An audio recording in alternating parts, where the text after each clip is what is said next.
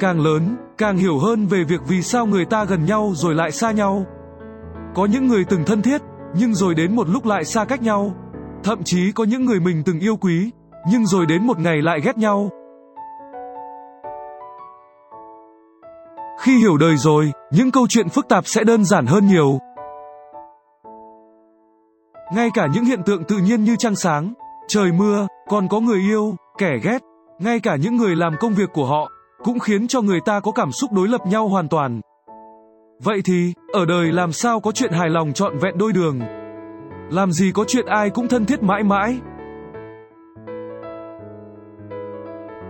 Chúng ta không thể thay đổi được những quy luật của cuộc đời. Chúng ta khác nhau, rồi chúng ta xa nhau, rồi chúng ta phán xét nhau, rồi một lúc nào đó, tùy trải nghiệm từng người, chúng ta có thể tha thứ cho nhau. Khi bạn làm bất kỳ một điều gì, hãy cứ cố gắng trở thành một con người thật tốt, cố gắng làm những điều tốt nhất có thể và hãy học cách chấp nhận và tha thứ cho những lỗi lầm hoặc những lựa chọn sai có thể bạn sẽ gặp.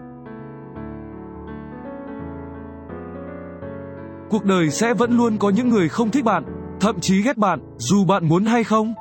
Đó là điều không thể tránh khỏi.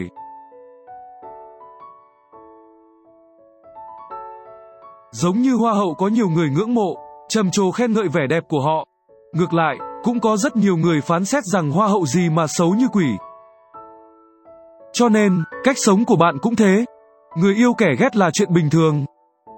Sau tất cả, không quan trọng điều gì xảy ra với bạn, quan trọng là sau khi điều ấy xảy ra với bạn, bạn trở thành con người như thế nào? Những người không giống mình, thôi thì dần dần chúng ta gạt nhau ra khỏi cuộc đời nhau. Và rồi cuối đời, sẽ còn lại những người giống mình nhiều nhất. Cứ tạm coi cuộc đời này là một hành trình chúng ta đi tìm những người giống mình nhiều nhất. Và sẽ chia tay những người một lúc nào đó không còn giống mình nữa.